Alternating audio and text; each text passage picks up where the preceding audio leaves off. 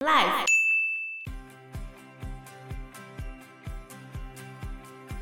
还有很多拿破仑的巨大肖像，你有没有觉得很像哪一个国家呢？北韩。答对，帮那个金正恩他们的雕像拍照的时候，还要拍全身，不能拍半身照。为什么？他们会检查哦。我拍半身不行啊，这样就对领袖不尊敬，是吗？你把它卡掉，不尊重。原来是这样。哎，大家好，我是 Joe，我是 Anna。当动物们真的认真的做事情的时候呢，他们发现每到工作时候总是不见猪影，然后大家都只能吃少少的食物，可是猪却吃的特别的多。然后猪就会跟他们说：“没办法啊，我们做的是靠脑力的工作啊，如果我们不在了，人类就会回来啦。难道你们想要这样子吗？”所以在原著故事里面有一段争论，就是。动物发现猪为什么都可以吃苹果跟蜂蜜？为什么？这时候猪就辩解嘛，他就说：“哎、欸，这是我们猪必要的营养嘛。”哈，是吗？然后我们如果不能好好工作的话，你们就会遭受人类的危害啊！你们这么笨，要靠我们呢、啊？所以这就是一种精英主义的统治方式嘛。Oh. 你可以看到，现在中国还在用这种方式统治。人民嘛，因为人民不够聪明，所以要听党的话嘛。对啊，所以愚民教育啊，不要让人民太聪明，不要让人民知道太多的事情，他们傻傻的、笨笨的，就比较好操控。这就是共产党一开始的统治手段之一。在这之后呢，其实他们发现猪常常在破戒啊，像动物主义期间里面明明就有写说，所有的动物禁止睡在床上。可是猪竟然睡在床上，然后他们猪就会把那个动物期间偷偷改掉，改成说：“哦，是所有的动物不许睡在有棉被的床上。”什么啊？他们违反规定的时候被别人发现，他们就去修改那个规定。比如说，原本不是禁书，现在变禁书了，他就说：“哎、欸，本来不就被 禁了吗？”哦。是你记错了啦，没错，就是这样啊，真奇怪，大家都记错哎，你们都记错了啦，我之前规定就是这样，没改过啊，没错，而且这时候租进的房子其实就是琼斯先生住的地方，对啊，他们已经变成人类了啊。台湾的二二八事件发生之前，台湾人曾经讲过一句话，叫做“狗去猪来”，日本狗离开了，然后这群好吃懒做的猪。把台湾的东西全部都给吃完了。为什么这样讲猪呢？因为当时候陈仪政府他们来台湾接收的时候，就有点变成接收变劫收，一边抢劫一边接收这样子。在风车完工之后呢，猪群们住的屋子里面呢，就开始有了电灯，但是之前讲的热水跟电热器其实就都没有。当初他们答应。所有的圈舍里面都要有灯，现在只有猪有，然后答应大家的加热器啊、热水啊，全部都没有出现。他们就会说很快很快就有了，但是其实从来没有出现过。吃香喝辣的永远都是少数人嘛，都是在上位者，底下人就是要做到死就对了。这让我想到小时候不是有那个同时智慧冬令救济的邮票吗？我很兴奋，那个邮票印的很漂亮，我以为可以寄，嗯，但是不能寄的邮票。为什么？那就是只是印的好看的广告纸而已吧。那问题是那些钱跑去哪里了？不知道啊，不知道啊。这么小就被诈骗了？我也不知道他到底钱捐给谁，可是我知道一定有人拿了那个钱嘛。废话。我有点感觉，我就是住在那个圈舍里面被骗的动物。而且呢，这时候拿破仑他还把农场库存的蜂蜜都吃光了，然后还开始倒卖他们农场里面的东西给外面的人类，来换蜂蜜啊、酒啊跟纸钞。他是卖那个鸡蛋啊、牛奶跟面粉，然后他倒卖这些农场食物的事情，很快被鸡发现了，鸡就开始反抗。哦，这个为什么说是倒卖嘞？因为他原先一开始把人类推翻的时候是说，只要没有人类，你们所生产的东西都是属于你们的。嗯，那这个概念是不是说，今天我们劳动成果就是由我们劳动人民来享受？对。但是他开始把这些卖出去了，实际上享受的是统治阶级的人。对啊，然后鸡的反抗行动也被镇压了下来。这时候他竟然召开了动物大会，然后把这些鸡杀掉了。你有没有想到，很像那个批斗大会？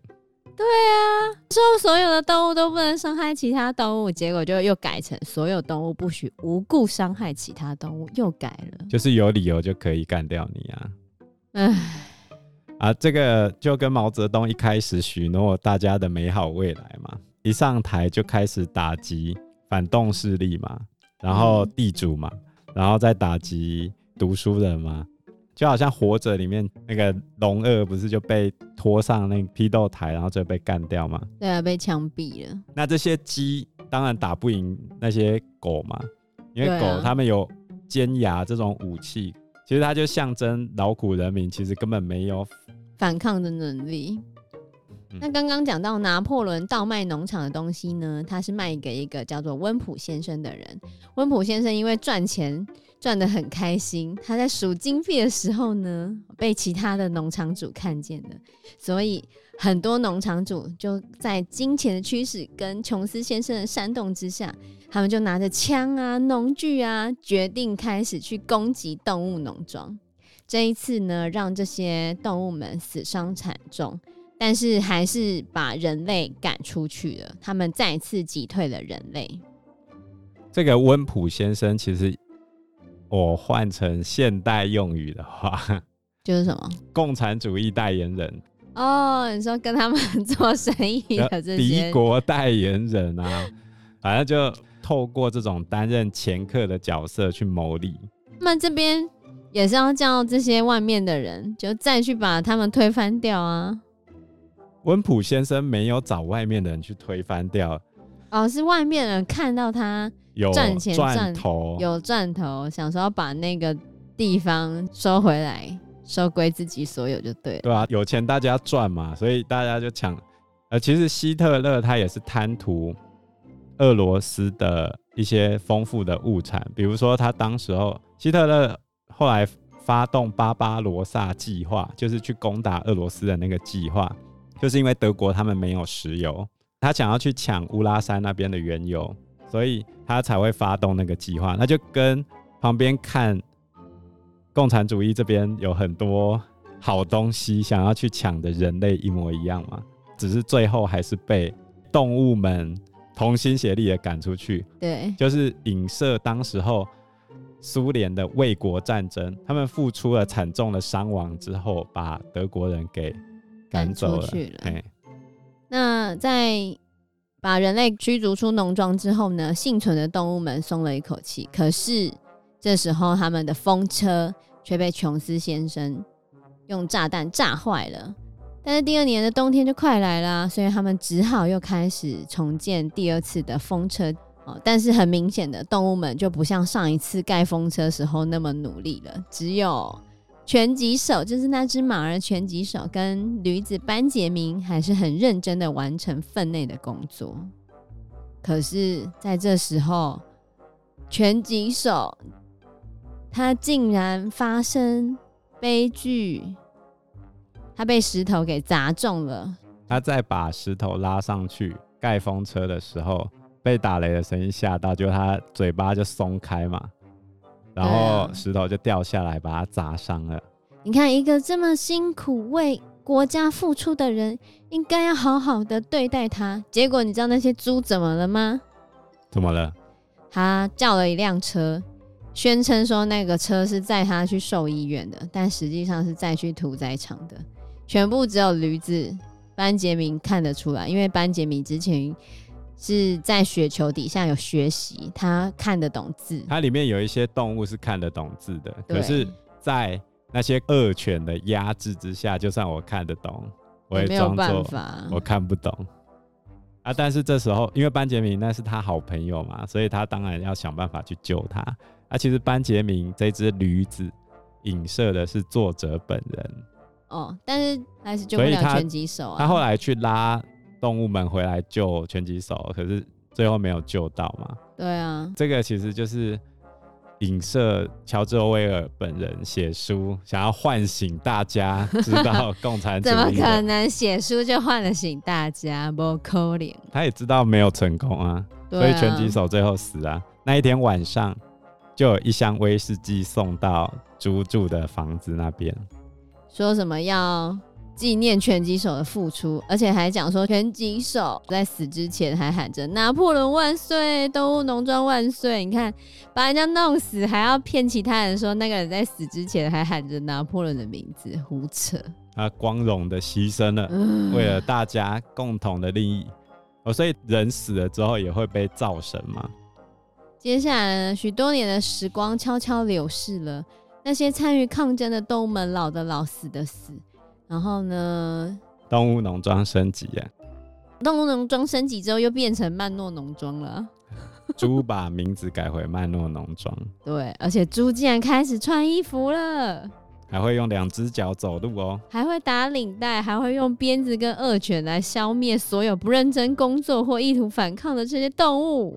在动物农庄的动画里面，可以看到它们里面有铁丝网啊，有门啊。还有各式各样现代化的设施，比如说电线啊，还有很多拿破仑的巨大肖像。你有没有觉得很像哪一个国家呢？北韩。答对。